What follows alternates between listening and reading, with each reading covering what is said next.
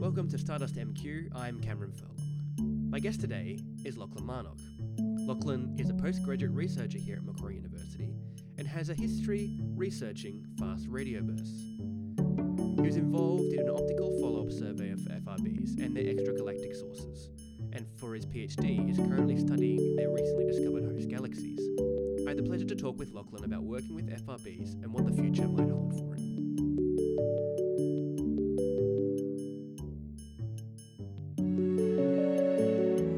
So I've seen that you've done a lot of work with uh, fast radio bursts. Uh, can you tell me a bit about that? Sure. Well, um, fast radio bursts are these very brief, very bright bursts of radio waves that come from extragalactic sources.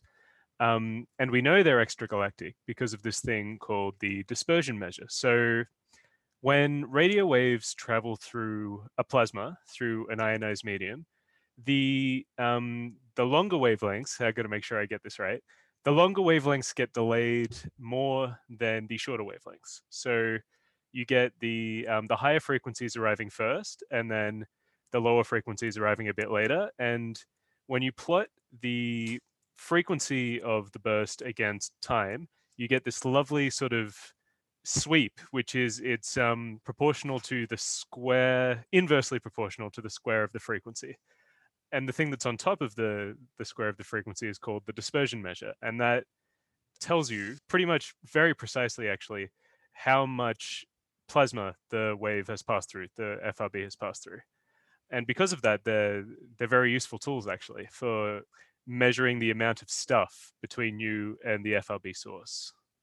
And so what kind of work have you been doing with the fast radio bursts? Sure. So i i actually mostly work um, I'm not much of a radio astronomer. I'm actually uh, more of an optical astronomer these days, um, mostly. Although I have been doing a little bit of work in the radio, but so far it's been optical follow-up of FRB host galaxies, and that's been cool because it's actually quite cutting edge at the moment, um, or in the last couple of years. So FRBs were because they're so brief they've been very difficult to localize, to pinpoint exactly where in the sky they're coming from. And the group I work with, Craft, is very good at doing that. They used ASKAP. So Craft stands for Commensal Real Time ASKAP Fast Transient Survey. And it uses ASKAP, which is an Australian interferometric uh, radio telescope array, to pinpoint where in the sky these things are coming from from a single burst uh, before Craft started doing this, localizations to host galaxies, there was only one actually, but they had been done using these things uh, called repeating FRBs. And so most FRBs have not been seen to repeat, but some bursts, I think it's uh, 10% or uh, at this point or something like that, have been seen to repeat, and they repeat rather irregularly. They're not like pulsars. Pulsars, you might you might have heard of pulsars. I'm sure you have, of, of course. Um, repeat extremely regularly, um, but FRBs are a bit more random. Now, there's been work recently in detecting sort of not periodicity exactly, but a um, well, no, a kind of periodicity where they go through regular active periods and inactive periods. But when exactly the bursts are going to happen is still very up to chance. Now, interferometry of these repeating sources has led to a few host identifications, but Craft were the first to do it off of single bursts using ASKAP. Yes, and so that started happening in towards the end of 2018 into 2019. And that's when I did my master's. So yes, I've mostly work with very large telescope data, imaging of the host galaxies, and I have done photometry and searches for supernova counterparts in the host galaxies and that kind of thing. So you mentioned that you were originally an optical astronomer. So what was it that made you change in, into this field?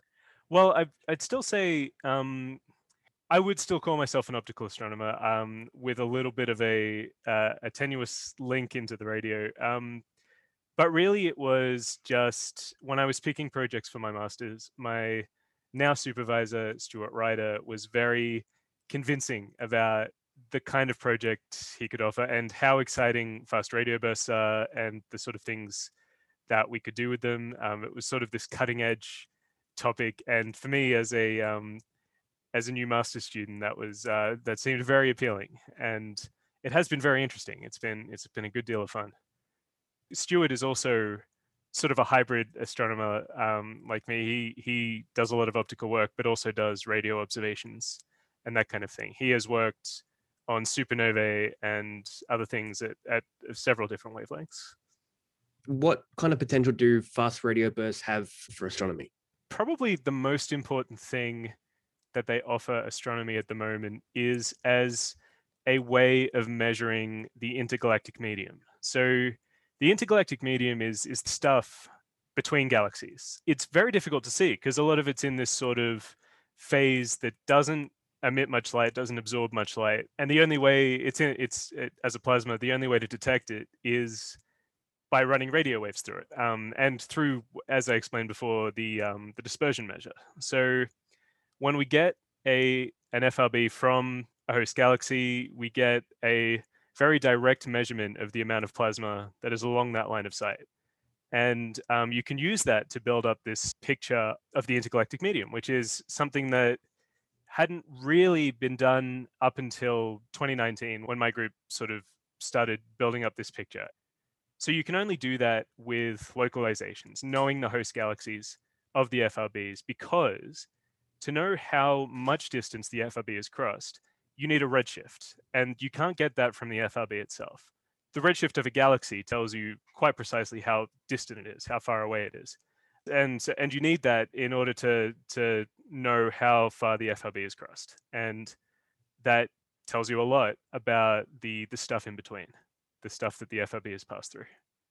You, are also involved with a project uh, involving uh, sensitive baryons in the universe from fast radio bursts. Is that kind of in the same um, ballpark as what you were just talking about? Yes, yes, that's right. Um, that would be the the Macquart paper, I believe you got there. Yes, so that's um, exactly what I was talking about. So it's the the missing baryons, I suppose, were um, it was called the missing baryon problem. Those those are the the component of the IGM that hadn't been measured before. People were fairly sure that it was there because based on models of cosmology and on feedback of matter from galaxies and that sort of thing, that there would be this gas there. It just hadn't been directly observed. And FRBs were, it turned out, were the way to do that. In fact, I, I believe the original title for that paper was something along the lines of the missing baryons have been found, but they uh, it got turned down a little bit um, in review. yes. What's the, what's the point of writing papers if you can't have slightly unprofessional titles? yes, exactly. Come on. Yeah do you see yourself continuing on with fast radio bursts for the future or you look to maybe expand into other other other fields um i'm not sure that is the is the answer to that certainly for the duration of my thesis it'll be fast radio burst stuff but i think the sort of the skills and things that i've been picking up along the way and it's been sort of a I, I almost think of myself as a jack of all trades, master of none. Um, not really. I there's a lot of stuff that I don't know much about, but I think I'm picking up a, a, lot of things along the way that will be useful in other fields, um, but without sort of the the deep knowledge of those fields, I suppose. But uh, I would certainly be open to to doing other research, doing other things, and the availability of postdocs will probably be what dictates that in the end.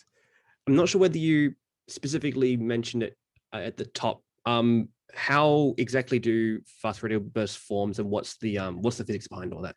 Great. So that's a big mystery, is the thing. Um, actually, I I remember on a previous episode of your podcast, you talked to Sarah Caddy a little bit about this, and she mentioned quite rightly that uh, they're very mysterious. We don't know much about what generates them, or um, and certainly not much about the physics behind them. In fact, that's an interesting thing about this kind of thing. Um, so pulsars, for example, are another sort of radio source it's similar to fast radio bursts in some ways, but we don't actually know much about the physics behind pulsar emission. There's quite a few competing theories about that, um, but we do know they come from that pulsars are neutron stars. Now we're starting to build up that kind of knowledge about FRBs. It's starting to look like they come from magnetars, which are also neutron stars, but neutron stars with a very powerful, a very strong magnetic field.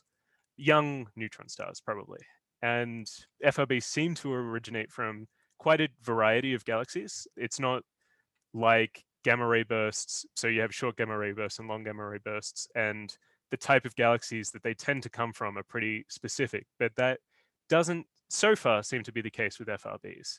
So eh, short short answer is we don't really know yet, but probably certainly has to be compact objects. They have to come from quite small objects because they're so brief. The the intrinsic sort of time scale of an FRB is a few milliseconds at most. And because of speed of light considerations, that means they have to come from quite small regions in space. And so neutron stars are a very obvious candidate for that as things that we already know emit in the radio and are very small um, in a, a, spatial sense. And um, I have forgotten exactly where I was going with that, but um, yeah, no, the, the thing is, it, it's mysterious. And some of the work my team is doing is on constraining all these different theories. So at one point, when I started my master's, there were more theories of what generates fast radio bursts than there were actual detections of the bursts themselves. That's changed since then. We've got a lot more detections. What hasn't really changed is, it has changed, but not significantly, is the number of host galaxy identifications. So we've got maybe a dozen, I think, total host galaxies known. And it's not really enough of a sample to start making statistical inferences about what kind of host these FRBs come from. But at, at the moment, it seems like they come from quite a range.